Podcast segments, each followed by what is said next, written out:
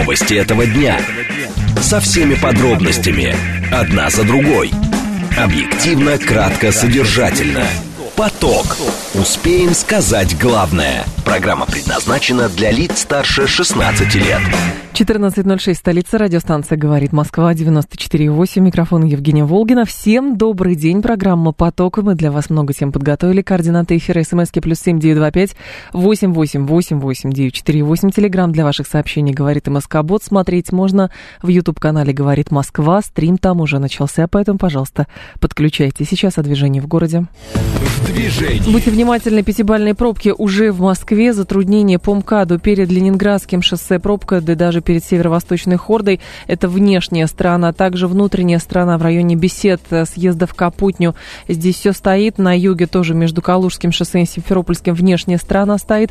Третье транспортное кольцо туго вообще везде, за исключением внутренней стороны на севере и северо-востоке и на востоке. В остальном едет все очень плохо. Садовое кольцо на юге, основные затруднения в районе Добрынинской, а в районе Парка культуры. Слушать. Думать. Знать. Говорит Москва. 94,8 FM. Поток. Новости этого дня. Появляются сообщения о том, что российским войскам удается прорывать оборону ВСУ на Авдеевском направлении. Также приоритетной целью террористов захват власти в странах Центральной Азии, прежде всего в Таджикистане, Узбекистане, Туркменистане. Это заявление директора ФСБ России Александра Бортникова. Кроме того, мы с вами обсудим, что заявление Столтенберга много сегодня всего наговорил. Говорит, что НАТО ответит при подтверждении данных о диверсии на Baltic Connector. И в конце мы с вами обсудим, что некоторые нормы ГОСТа с требованиями к безопасности пешеходов станут обязательными. Дмитрий Орлов, гендиректор агентства политических и экономических коммуникаций, наш умный парень. Поток. Успеем сказать главное. Итак, сегодня стали появляться, даже не сегодня, а уже накануне стали появляться сообщения, что российские войска прорывают оборону ВСУ на Авдеевском направлении в районе поселка Бердичи.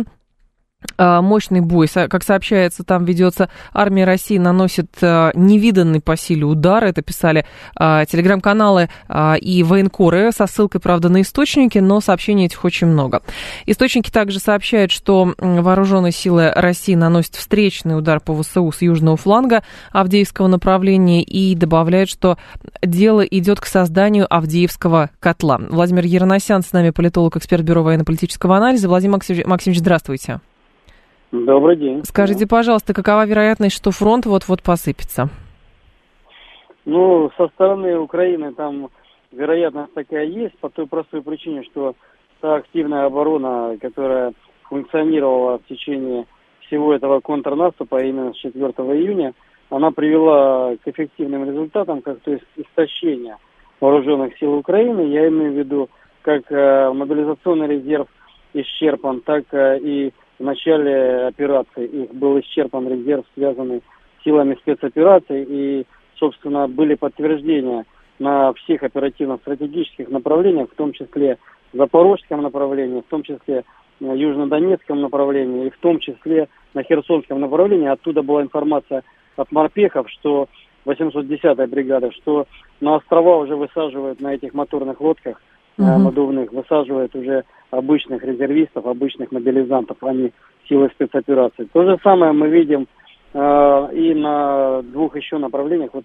особенно дело касается Купянского направления и вот этих трех векторов, где потихонечку идет продавливание украинской обороны.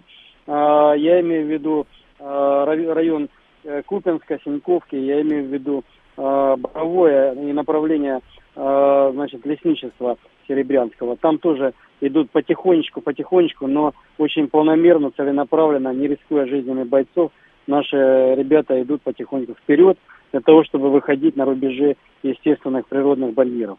Ну и что касается вот крайней информации с Авдеевкой, то здесь особенно хотелось бы отметить, что на этом направлении есть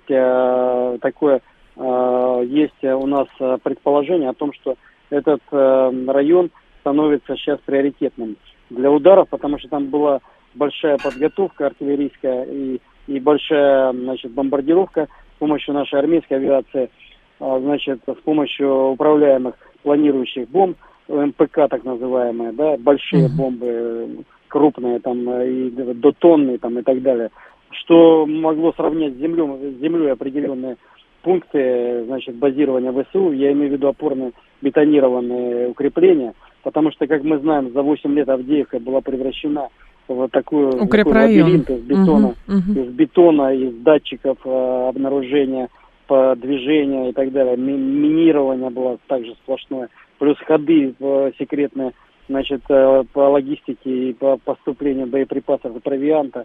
Это очень такой серьезный, значит, укрепрайон, который еще и они изобразили, скажем, там, где еще и коксохимический комбинат. То есть они еще под прикрытием гуманитарной катастрофы действуют. Владимир Максимович, я правильно понимаю, что если российской армии удается взять Авдеевский укрепрайон под свой контроль, это, в свою очередь, позволяет снизить, например, интенсивность обстрелов Донецка и прилегающих территорий, которые находятся под контролем Российской Федерации?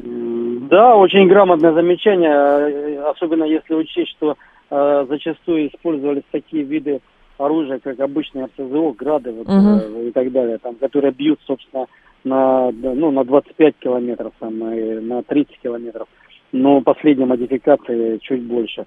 И САУ, если взять Сезары французские, то там дальность действия, радиус боевого применения примерно 25 километров, но экскалибурами 45 километров. У них этих снарядов очень мало, и они очень дорогие, там до $150 тысяч один снаряд, поэтому они, безусловно, используют для обстрелов, вот, чтобы кошмарить мирное население Донецка, они используют менее дорогостоящие снаряды 155-го, 152-го у них уже мало осталось, 155-го калибра. Вот, поэтому, конечно, отодвинуть их от Донецка, это приоритетная задача. Я знаю, некоторые даже бойцы наши не бреются, и военкоры, именно с тем, чтобы побриться после освобождения Авдеевки. Владимир Максимович, другое дело. Смотрите, допустим, все-таки удается взять под контроль. Я так понимаю, что вопросы решаются там в течение, может быть, нескольких суток, может быть, там недели. Но здесь другой момент возникает. Наши слушатели отмечают, говорят, велика же вероятность, что как бы дальше та территория, которая находится под контролем Украины, там тоже довольно серьезные укрепрайоны. И получается, что все это сражение фактически за домик лесника. Или нет? Нет. Как сами украинские пропагандисты называют Авдеевку, они ее называют ворота к Донецку. То есть для них это носит сакральный характер, и как вот они киборгов своих фильмы снимали там и так далее, про киборгов. Помните Донецкий аэропорт еще в 2014 году? Да. Ситуация была. Для них Авдеевка это что-то наподобие сакрального какого-то места, откуда они якобы пытались формировать ударный кулак для действий уже в Донецкой агломерации. Поэтому для них это имеет очень большое значение. Если Авдеевка будет освобождена нашими войсками, то, я думаю, здесь действительно можно будет говорить о неком сакральном переломном моменте, который, скажем так, повлияет на умонастроение внутри ВСУ, и там возникнут адекватные персоналии, которые будут пытаться выходить на нас не по каналу вот, о сдаче в плен, хотя, допустим, по каналу, значит, решение вопроса формирования неких дружин под контролем наших сил, с тем, чтобы уже идти дальше на Киев и заключать договор с адекватной властью, вот, например, на Украине. Владимир Максимович, есть еще такой момент. Признаки того, что фронт может посыпаться. Вот каковы признаки, чтобы по ним, чтобы по ним судить, что вот оно началось? Не знаю, перманентная сдача в плен представителей вооруженных сил Украины, бегство, там все что угодно. Есть факты реальные, по которым можно судить об этом. Это пленные, которые поступают сейчас к нам. Это в основном пошли именно мобилизанты, плохо подготовленные резервисты, даже плохо экипированные, которые, собственно, не мотивированные и возрастные. Это как вариант, который говорит о том, что иссяк ресурс мобилизационных ВСУ. Второй момент, его тоже нельзя считать косвенным признаком, а нужно считать признаком реальным и прямым. Это на направлении Артемовска. У меня информация от наших десантников, значит, десантных войск. Они говорят, что пешие малые группы, это я подчеркиваю, да, без бронетехники. Это может говорить как о дисклеймере Запада, о том, что они не хотят потери репутации своей техники, которая уничтожается пачками и горит, как бенгальские огни. Но это может еще говорить о том, что у них уже находящейся в строю техники остается не так много, именно с десантной вместимостью. И второй момент, это мотивационный. Они боятся садиться в М113, плохо защищенные, в эти «Хамви», в эти «Страйкеры», потому что они понимают, что их жгут наши «Ланцеты». Они уже этих «Ланцетов», как, не знаю, боятся, ну, как бы, больше собственных, так сказать, этих заградотрядов, значит. Понятно. Ну и третий признак, это то, что они дроны свои, вот эти, начали сельскохозяйственно очень сильно использовать, это бабы-йоги их называют. А с большим подвесом, я имею в виду до 50 килограмм, там 6 можно подвешивать, значит, выстрелов от гранатомета. То есть сельхоздроны вот эти звенящие на всю катушку, наши их сбивают, понятное дело, даже стрелковым оружием. Но сам факт использования вот таких даже дронов, он говорит о том, что, в принципе, они начинают экономить именно, да, потому что они не используют вот эти UJ-22 Airborne, вот, которые более-менее дорогие дроны, значит, у них есть ударные, да, они их уже поменьше используют. Но при этом наши ребята говорят вот на Херсонском направлении, что насыщение дронами у них есть, особенно разведывательными и такого типа, как «Фурия» и «Лелека», вот у них еще остается. Они корректируют огонь. Понятно. Артиллерия еще работает, но меньше, да, то есть не 7 тысяч снарядов сейчас имеется в виду в сутки, как раньше было дело.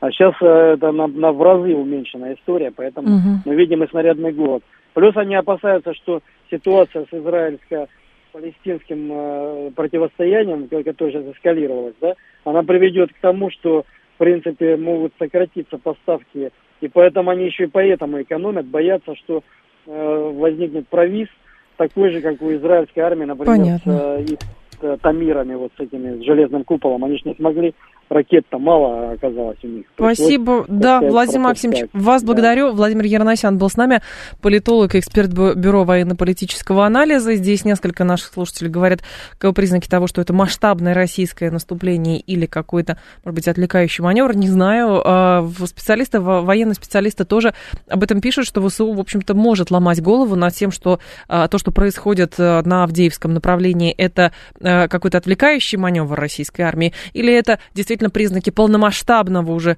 наступления со стороны вооруженных сил Российской Федерации.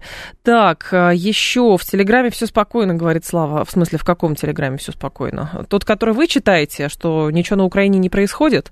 Понятно, что палестино-израильская повестка, естественно, перебила сейчас повестку украинскую, но по факту, то, что происходит, действительно можно говорить о том, что это, если не какой-то переломный момент, то в любом случае происходит нечто серьезное. И действительно, что если удается Авдеевку брать в котел, организовывать там котел, то, соответственно, и взять, например, над ней контроль, то это означает повышение уровня безопасности, например, для тех людей, которые живут в Донецкой агломерации.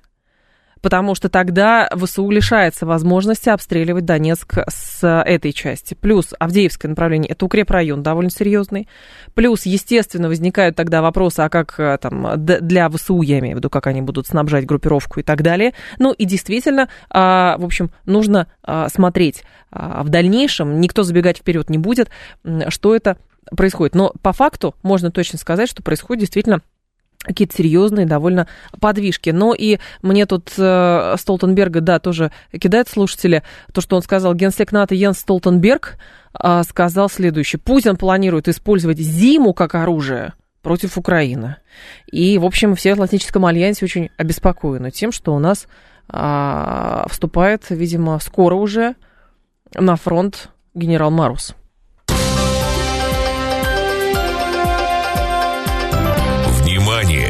Говорит Москва. 94,8 FM. Поток. Успеем сказать главное. Директор ФСБ Александр Бортников заявил, что приоритетная цель террористов – это захват власти в странах Центральной Азии, прежде всего в Таджикистане, Узбекистане и Туркмении, и включение их в так называемый «всемирный халифат». То есть опять заявления и опасения по поводу того, что различные террористические группировки исламистского толка поднимают голову, звучат все громче. И, соответственно, здесь речь идет не только про запрещенный Талибан, но и про другие. Потому что про Талибан, конечно же, прежде всего говорили, что там есть особо горячие головы, горячие группировки внутри Талибана, которые собираются тоже, соответственно, экстраполировать свою власть и экспансию совершать уже дальше на соседние государства. Не случайно еще президент Таджикистана, как только стало известно, что американцы ушли из Афганистана, приказал усилить военную группировку на границе, опасаясь действительно прорыва ее особо горячими головами с той стороны. Андрей Серенко с нами, руководитель аналитического центра Российского общества политологов и руководитель Центра изучения афганской политики. Андрей Николаевич, вас приветствую, здравствуйте. Женя, здравствуйте, очень рад слышать вас. Взаимно. Скажите, пожалуйста, все-таки то, о чем говорит Бортников.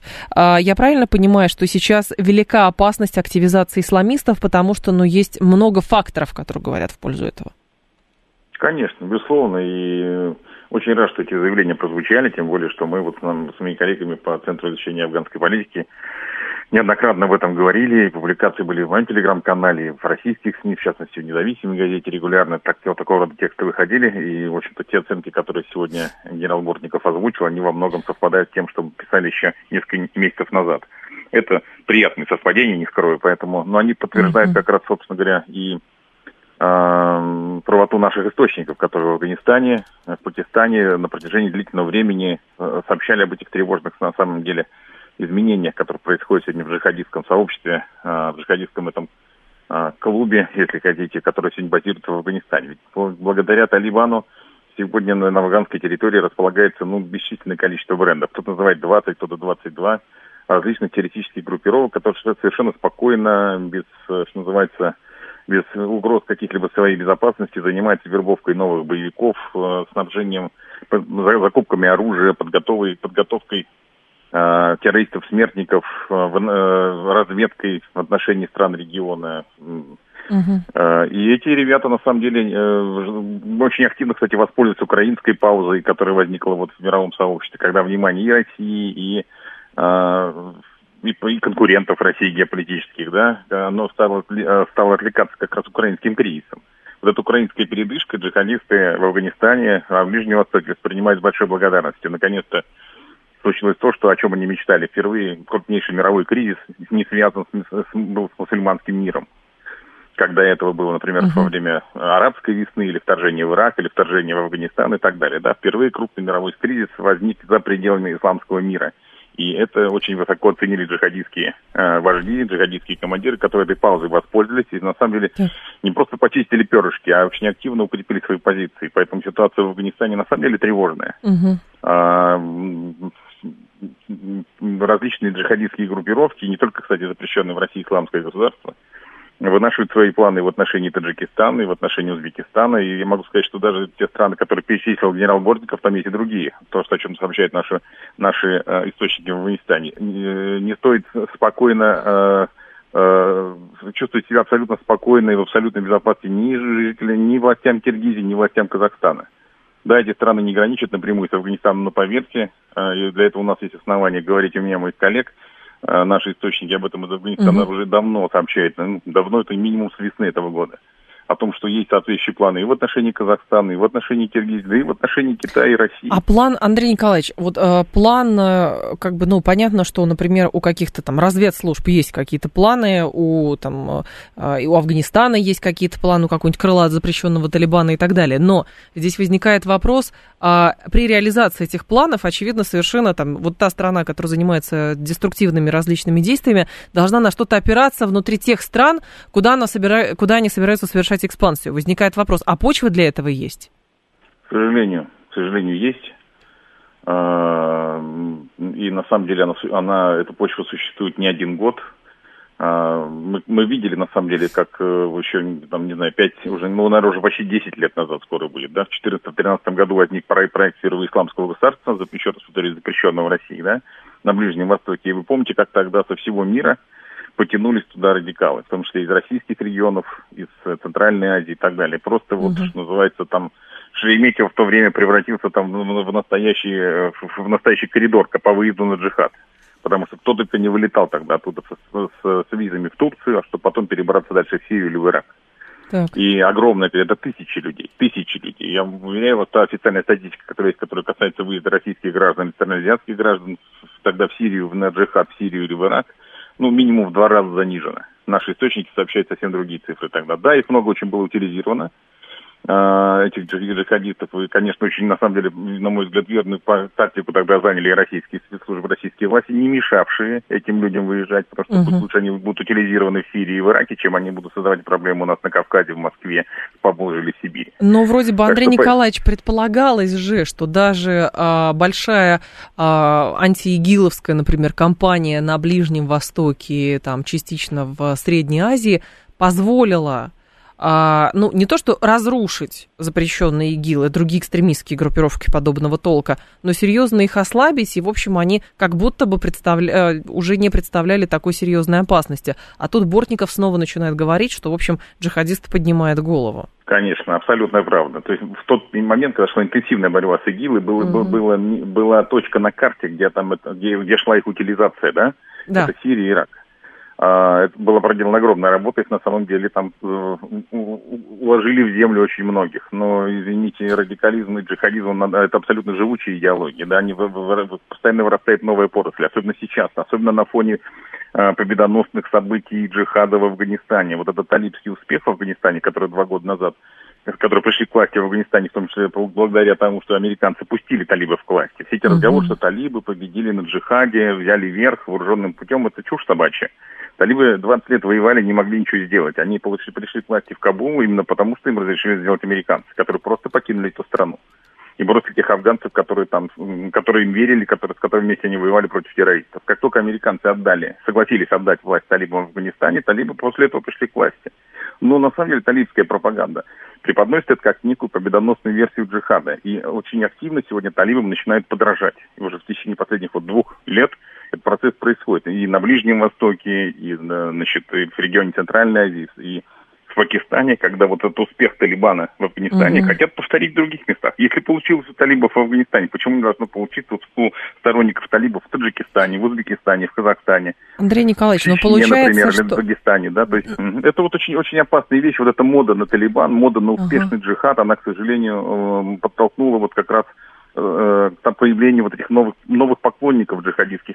А поклонники проектов. Все равно все это сводятся к чему? Что вот эта деструктивная идеология джихадистская, она же зиждется на чем? Представители стран Большого Юга, соответственно, без экономических, образовательных, других перспектив.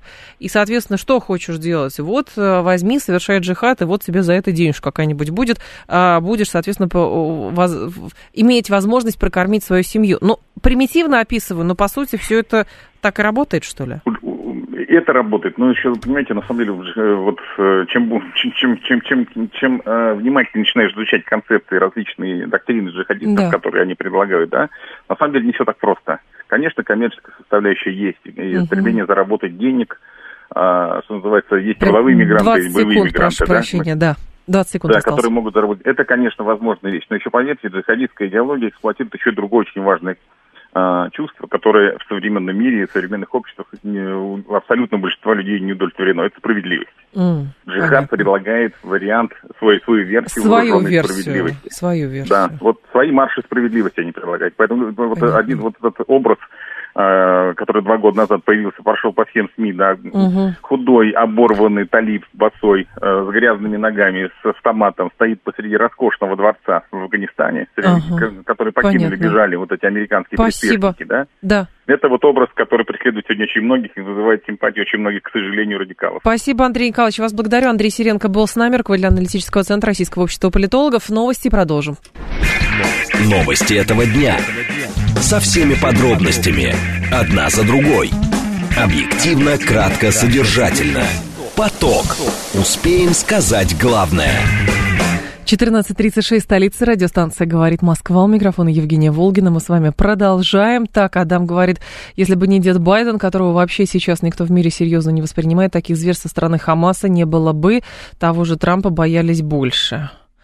Ой, Адам, вы знаете, вот этот соблазн обвинить во всем Америку, что вот эта вот Америка, значит, действия американцев привели к тому, какие зверства сейчас происходят в ходе палестино-израильского конфликта, понимаете? А те люди, которые в большей степени, например, сочувствуют Палестине, говорят, что если бы не дед Байден, то, соответственно, например, там, Израиль не устраивал ковровые бомбардировки, соответственно, в Газе сейчас. Поэтому, понимаете, здесь речь идет о том, как выходить из этого кризиса и как разорвать это кольцо насилия и кровопролития. Тут же слушатель говорит, не знаю, слушают ли радио, говорит, Москва, политики из арабских стран, Катара, Турции, Египта, религиозные лидеры исламского мира, политики Соединенных Штатов. Хотелось бы обратиться к ним, ко всем, кто может повлиять на Хамас, с просьбой освободить женщин и детей из плена или обменять на палестинских женщин из мест заключения в Израиле. А здесь речь не идет о том, что политики, понимаете, у политиков Катара, Турции и других стран вообще, как и равно и в Израиле, и в Палестине, у них есть масса других источников своих напрямую. Им не обязательно радиостанции слушать и газеты читать. Понимаете? То есть, к сожалению, в любом политическом конфликте страдают женщины и дети. Просто мирные граждане страдают. Вот, и поэтому, как бы, и с той стороны всех безумно жалко, и с этой стороны всех безумно жалко, вот, потому что среди них, скорее всего, даже есть, не говоря просто про детей, которые только-только родились, вот, и, соответственно, есть люди, которые там не занимают ничью сторону, но вот так сложилась их судьба, они родились на этой территории. И вот так сложилось, что они здесь сейчас оказались вот там вот, где самая жуть какая-то происходит. Поэтому услышат, не услышат, кто-то кого-то убедит в том, что надо освобождать заложников, не нужно резать женщин и детей, не нужно там, не знаю, бить по жилым домам, где находятся женщины и дети. Услышат, не знаю, услышат или не услышат, но пока мы наблюдаем нечто иное совсем. Давайте к следующей теме.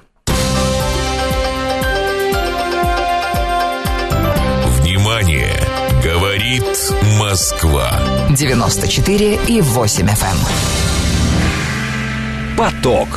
Успеем сказать главное. НАТО, Столтенберг, точнее, заявляет, что НАТО ответит при подтверждении данных о диверсии на трубопроводе Baltic Connector. Обстоятельства повреждения газопровода и кабеля связи между Финляндией и Эстонией изучаются, заявил генсек Альянса. Он пригрозил, что если подтвердится версия о преднамеренном каком-то диверсионном акте, то Альянс даст решительный ответ. Столтенберг рассказал, что уже провел переговоры с президентом Финляндии Саули Ниинистё и премьером Эстонии Кая Каллас. Если будет доказано, что речь идет о преднамеренной атаке против важнейшей инфраструктуры НАТО, то это серьезная проблема, и Альянс отреагирует единым и решительным образом. Каким, правда, не раскрывается, но что... В чем суть? 8 октября операторы Baltic Connector зафиксировали падение давления в морской части газопровода. Финские и эстонские власти сообщили об утечке. Трубопровод перекрыли, утечку остановили. А Саули Ниинистё считает, что повреждения могут быть результатом внешнего воздействия. Эстония проводит свое расследование. Игорь Юшков с нами, ведущий эксперт Фонда национальной энергетической безопасности. Здравствуйте, Игорь. Здравствуйте. Скажите, пожалуйста, что это за газопровод и почему такая нервная реакция со стороны НАТО? Потому что, как кажется, не было такой нервной реакции, когда, например, северные потоки взорвали. Ну, тут действительно политизация вокруг этой истории даже больше, чем реального какого-то эффекта для газовых рынков, потому что этот газопровод – это не труба, по которой поставляется от производителя газу потребителю, как это было вот с «Северным потоком», например, а это труба-интерконнектор, так называемый, то есть газопровод, который построен для улучшения, как бы, перетоков газа между самими европейскими странами, чтобы цены были похожие на соседних рынках, чтобы повысить надежность газоснабжения и так далее. Она из Финляндии в Эстонию идет, и все. И по нему газ может идти как в одну сторону, так и в другую, в зависимости от того, где нужнее, как бы. Поэтому суммарный объем газа, который в Европу приходит от ремонта, от, соответственно, поломки этого газопровода, не зависит. И в Эстонии, и в Финляндии столько же газа и останется, сколько и было. Поэтому здесь, на самом деле, газовой истории не так много. И это все напоминает какую-то попытку как раз создать яркую историю, которая позволит обосновать ужесточение санкций против России. Вот как-то очень подозрительно все быстро происходит. Когда «Северные потоки» взорвали, там хоть и появилось видео, выходящего на поверхность газа. Кстати, и нам сейчас ничего не показали. Ничего не показали, это правда, да. Да, но они долго говорили, непонятно, что это произошло. Нам рассказывали, а может быть, это судно какое-нибудь шло и якорем задело, при том, что 3 места взрыва было одновременно. Потом они говорят, что это, наверное, саботаж, как они сначала выражались, что за саботаж. А здесь они говорят, все, это точно взрыв, это точно Россия, поэтому давайте ее как бы наказывать. При том, что никаких технических подробностей пока неизвестно. Но в данном случае как бы возникает вопрос, насколько стратегически серьезное значение имеет этот трубопровод, и самое главное, почему в дело вмешивается, например, Североатлантический альянс. То есть вы считаете, что это исключительно как информационный повод для того, чтобы закручивать санкционные гайки в отношении Российской Федерации? Ну, все похоже на то, потому что не так давно как раз в Евросоюзе звучали мнения, в частности от Польши, а давайте запретим России поставлять в Европу СПГ, жиженый природный газ. И тогда многие отвергли подобную историю, и вот сейчас появляется некое обоснование. Но вот смотрите, они взрывают нашу газовую инфраструктуру, давайте тоже нанесем удар по их газовой отрасли и запретим импорт СПГ, например. При том, что, кстати, поломка этого газопровода – это, в общем-то, вредная для России история, потому что в Финляндию мы поставляем сейчас свой жирный природный газ Высоцка из Ленинградской области. Туда, там, в Финляндию, часть этого газа шла как раз по данному газопроводу в Эстонию. Поэтому зачем нам как бы обрубать себе же рынки сбыта? Вот тут мотивов как бы у России взрывать этот газопровод-то на самом деле не было. То есть если бы мы хотели вот какой-то там взорвать газопровод, то, наверное, логично было бы сделать это с Baltic Pipe, который из Норвегии в Польшу идет. Как раз в той самой стране, которая много санкций против России инициировала. Но он-то нормально работает. А тот, по которому идет российский же газ, по сути, тот вдруг ломается и нас в этом обвиняют. То есть у нас мотивов-то как раз не прослеживается. А какие здесь есть... Ну, то есть я правильно понимаю, что сейчас все равно удары по инфраструктуре, они воспринимаются довольно нервозно, и возникает вопрос, а как это, в принципе, можно защищать? Помните, у нас, например, встал вопрос по тому, как защищать другие ветки, значит, других трубопроводов, с учетом того, что с Северным потоком произошло, но, опять же, труба, которая проходит через Украину, через линию фронта, она-то охраняется как зеница ока, и действительно кажется, что речь идет о каком-то то ли корпоративном споре, то ли попытки обвинить Российскую Федерацию, но, правда, фактура не бьется. Ну, вот тут действительно защищать подводные газопроводы крайне сложно, но, опять же, надо дождаться, смотреть, что здесь-то конкретно произошло. А так, например, «Северные потоки», а как мы защитим-то? Взрывы были в шведской акватории, «Северный поток-2», вот это правда, взорвали, и в датской акватории. То есть мы же не можем свой военный флот расставить в чужой акватории там, и защищать газопроводы. Или там ныряльщиков, постоянно сменяющих друг друга, там, размещать на дне. Поэтому, конечно, это тяжело. То есть, да, система некая мониторинга, но предотвратить взрывы крайне сложно. То есть, максимум вы можете потом доказать, кто это сделал, там, какой-то мониторинг устраивать, кто там активность проявлял. Но защищать их, конечно, тяжело. И в этом плане, кстати, вот если мы исходим, что американцы инициировали взрывы на Северных потоках, они открыли ящик Пандоры. То есть теперь это можно, и это норма, да, взорвать кому-то газопроводы там, и так далее. До того, как были взорваны Северные потоки, конечно, все воспринимали это как вот та самая вещь за красной линией, которую нельзя делать. А теперь они будут пожинать собственные как бы, плоды. Неважно даже кто там, если взорвал нынешний там Baltic Connector, теперь все понимают, что так можно делать, и, в общем-то, особо ничего не произойдет. Ну, кстати, по поводу значения этого газопровода, здесь Эстония крайне небольшой рынок сбыта, то есть они меньше 1 миллиарда кубов употребляют в год, то есть это как там меньше одного района Москвы. Поэтому, на самом деле, здесь особо они не пострадают, поэтому вот эта поломка, взрыв там или еще что-то, она именно символический характер имеет.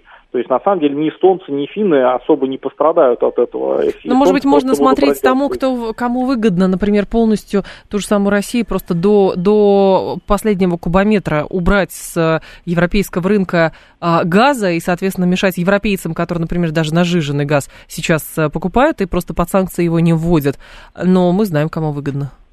Ну да, то есть здесь в этом плане, вот, пожалуйста, первое место по объему поставок СПГ теперь занимает Соединенные Штаты. А мы, кстати, второе место. И в этом плане, когда они предлагают, давайте запретим российские СПГ в Европе, то это тоже расчистка рынка сбыта для американского СПГ, который, кстати, с годами все больше и больше заводов у них появляется, поэтому им логично, может быть, не здесь и сейчас, а не во время отопительного сезона запретить импорт из России, а тоже сказать, давайте с, там, например, второго полугодия 2024 года. Как раз американцы будут больше вводить заводов по сжижению газа, там основные, правда, заводы только с 26-го будут введены в эксплуатацию, но, тем не менее, заранее подготовить обоснование, почему от российского СПГ надо отказываться. Спасибо большое, Игорь. Вас благодарю. Игорь Юшков был с нами, ведущий эксперт Фонда национальной энергетической безопасности. Эстония действительно расследует повреждение кабеля еще связи рядом с Baltic Connector. Первые сведения об инциденте поступили из Baltic Connector, где с нами связался оператор систем передачи электроэнергии природного газа Эстонии. Сообщил, что давление в трубе резко упало. Это заявление главкома ВМФ Эстонии Юрия Саски. Так, еще по поводу Baltic Connector, это газопровод, который состоит из 77-километрового двунаправленного морского трубопровода между городами Инко в Финляндии и Палдиски в Эстонии, 21 километр наземного трубопровода в Финляндии, 55 километров трубопровода в Эстонии. Измерительные компрессорные станции расположены в эстонских Инко и Керсалу. Морская часть эксплуатируется совместно операторами Эстонии и еще Baltic Connector, в то время как наземные участки трубопровода эксплуатируются отдельно каждый из станций. В среднем в сутки объем поставок тут небольшой, 7,2 миллиона кубометров. Любопытные новости, которые по теме газа приходят. Катар подписал соглашение о поставках СПГ во Францию до 2053 года. И здесь, конечно, очень примечательно, что довольно нервозная реакция Североатлантического альянса, который говорит, что НАТО ответит при подтверждении данных о диверсии на Baltic Connector, то есть пытается установить, что там было. Слушатель наш начинает иронизировать, говорит, еще чуть-чуть, еще немного, и на месте аварии будет найдена шапка-ушанка и паспорт на имя человека с российской фамилией, говорит Светланыч. Вы понимаете, обвинить-то можно, ну а дальше что? То есть дальше что должно произойти? Но по факту действительно любая диверсия может рассматриваться в плане не просто вот мести рядовой, а в плане того, чтобы занять, например, нишу на рынке. Вспомним историю с северными потоками. И, кстати, такой реакции со стороны Альянса не было. Страны Альянса реакция вот не на взрывы северных потоков, а на взрывы как раз на Baltic Connector. И фотографий, кстати, тоже нет. Очень примечательно. Но информационная, соответственно, волна уже запущена. Будем смотреть, куда выведет либо финское, либо эстонское расследование. Внимание! Говорит Москва. 94,8 FM. Поток. Успеем сказать главное. Так, в Эстонии есть военно-морские силы? Есть. Представляете? Константин спрашивает. Есть, я тоже удивлена, но на самом деле есть. Небольшие, но существуют. При этом существуют довольно давно. К следующей теме мы с вами переходим. Некоторые нормы ГОСТа с требованиями к безопасности пешеходов станут обязательными. Об этом «Коммерсант» пишет. Речь идет о профильном ГОСТе, который определяет, среди прочего, в каких пределах ограничивать скорость транспортных средств перед нерегулируемыми переходами, как настраивать светофоры в пешеходной фазе, где ставить дополнительные дорожные камеры и как наладить конфликтное регулирование одновременного движения пешеходов и поворачивающих авто. Развернуть навесе, здесь что еще любопытно, независимые эксперты к идее относятся настороженно. Сам стандарт вызывает массу вопросов, а какие его нормы будут обязательными, все-таки непонятно. Владимир Соколов с нами, председатель Межрегионального общественного движения за права пешеходов, Союз пешеходов, так называется это движение. Владимир Сергеевич, здравствуйте. Здравствуйте. Скажите, пожалуйста, а что все-таки пытаются поменять? И я правильно понимаю, что такого ГОСТа у нас не было? Каждый регион был волен сам определять, как безопасно, как небезопасно? Нет, у нас, наоборот, действовал 30 лет тоже национальный стандарт, Ну, главная его особенность, в отличие от этого, в том, что там были учтены потоки пешеходов. Например, там была такая табличка, где потоки автомобилей и пешеходов. Значит, вот, допустим, 700 автомобилей в час пик, 600 пешеходов, это соответствует регулируемому пешеходному переходу. Если там 1000 автомобилей, 2000 пешеходов, это подземный пешеходный переход или надземный. Ну и, соответственно, нерегулируемый пешеходный переход тоже определялся с помощью этой таблицы. Угу. Сейчас все изменилось. Несмотря на то, что стандарт имеет целью повышения степени защищенности пешеходов, вот для того, чтобы определить, какой должен быть нерегулируемый пешеходный переход, там их типов штуки 4, значит, предлагается учесть потоки автомобилей за сутки, в среднем, вот, и предлагается ограничить скорость автомобилей.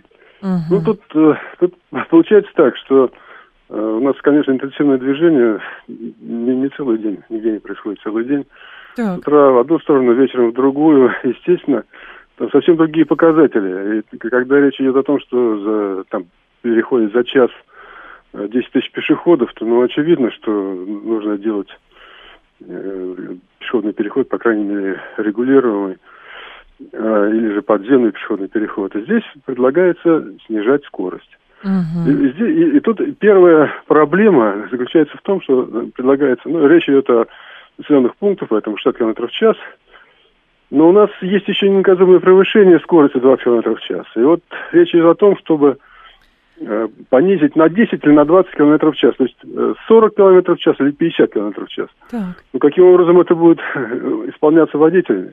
Потому что при проезде пешеходного перехода снижение скорости до максимального, то есть до 60 км в час, что определено, так сказать, для населенных пунктов и городов, не предусматривается. Водитель, если видит пешехода, он должен затормозить, ну, так сказать, рекомендуется затормозить.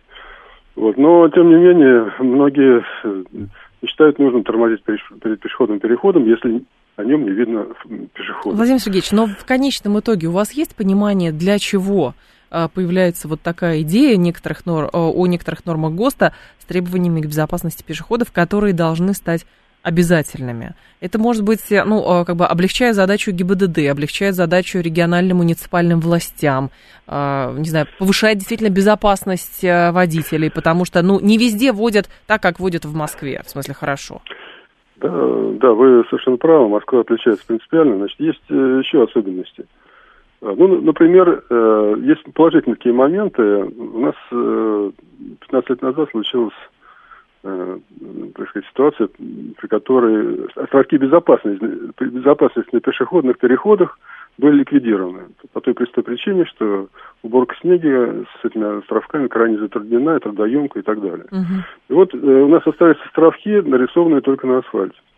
Но они никого не защищают, и, к сожалению, там продолжаются наезды.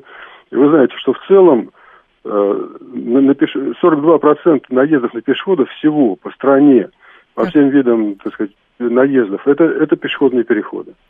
И для того, чтобы...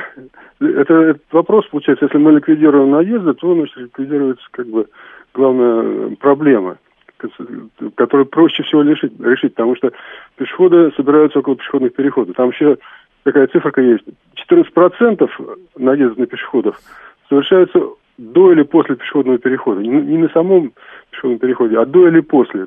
Ну, то есть тут уже виноват считается пешеход, потому что он не дошел или не добежал, или перебежал пешеходный переход, ну, так сказать, на расстоянии. И поэтому он виноват, но тем не менее, получается, если мы добавим, 56% наездов в зоне пешеходного перехода. Здесь предлагается бороться с этим, снижением скорости, но это не решение вопроса, потому что когда скорость снижается до 50 км в час, а у нас ненаказуемая плюс 20, ну, человек проезжает со скоростью 65 км в час. Это точно такие же проблемы возникают, как будто вообще, так сказать, ограничения скорости не было. Вот. И цель, в общем-то, снять, в общем, обязательство устраивать подземные, надземные пешеходные переходы, регулируемые пешеходные переходы. Почему? В смысле, чтобы объеме, не строить надземные подземные? Ну, к сожалению, нет такого. В общем-то, нет возможности сейчас, так сказать, выполнить, так сказать, нормативную базу предыдущего национального проекта, я поняла. ГОСТа года, да. Предыдущего ГОСТа по обустройству дорог, вот, который, он с небольшими изменениями, он вообще продержался 30 лет. Ага. Но когда деньги появятся, я понимаю, так сказать, они будут использованы. А что, Владимир Сергеевич, я понимаю, но просто из всего того, что вы перечислили, здесь же, действительно элементарно, что машина должна не на зебре тормозить, а до зебры. Соответственно, перед зеброй можно лежачих полицейских положить, можно знаки понаставить, можно глиссаду сделать из знаков определенную, все что угодно. Вы совершенно правильно говорите, и здесь есть тоже положительный момент, что предусматриваются приподнятые пешеходные переходы. Они позволяют отказаться от светофоров, потому что человек, проезжая на приподнятый, допустим, на 6 сантиметров пешеходный переход, в любом случае постарается затормозить, чтобы они были виднее. Вместо знаков, световозвращающих знаков на пешеходный переход, предлагают обустроить лампочками, светодиодными лампочками. Якобы они, так сказать, будут виднее, но, так сказать, в этом есть определенная опасность, потому что там нужно, чтобы электричество было постоянное и так далее.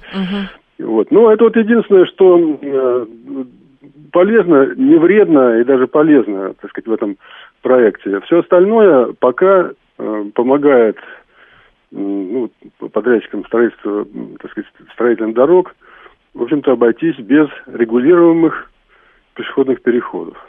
Понятно. Роль самих пешеходов, Владимир Сергеевич, в том, чтобы делать дорожное движение безопаснее, насколько в контексте того, что нужно прежде всего что-то со знаками делать, со скоростью, стращать водителей, или же вопрос еще ликбеза на государственном уровне стоит, ликбеза самих участников, в смысле пешеходов?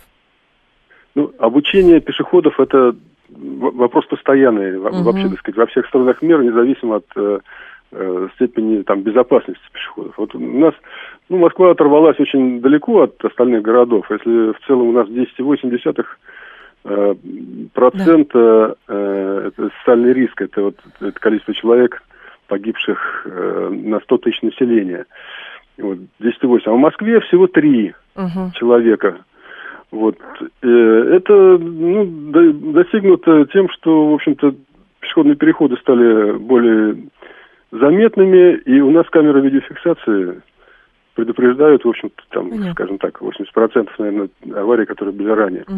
Но, к сожалению, до этих показателей другие города не скоро, как у Москвы, так сказать, по количеству камер видеофиксации не скоро дойдут.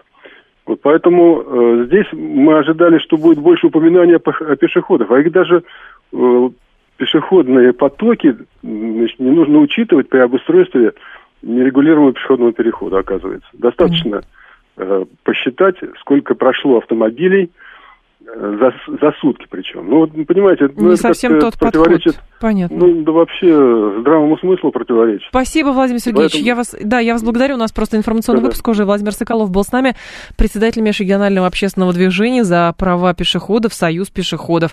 Так, стращать надо пешеходов, это основа безопасности, смотреть, куда идешь, говорит Андрей. Вы знаете, всех надо стращать, что касается дорожного движения, и водителей пороть, карать, стращать, иногда поощрять, и пешеходов то же самое. А еще заодно тех, кто передвигается на велосипедах, гироскутерах, самокатах, колесах и прочим новым видом транспорта. Новости продолжим.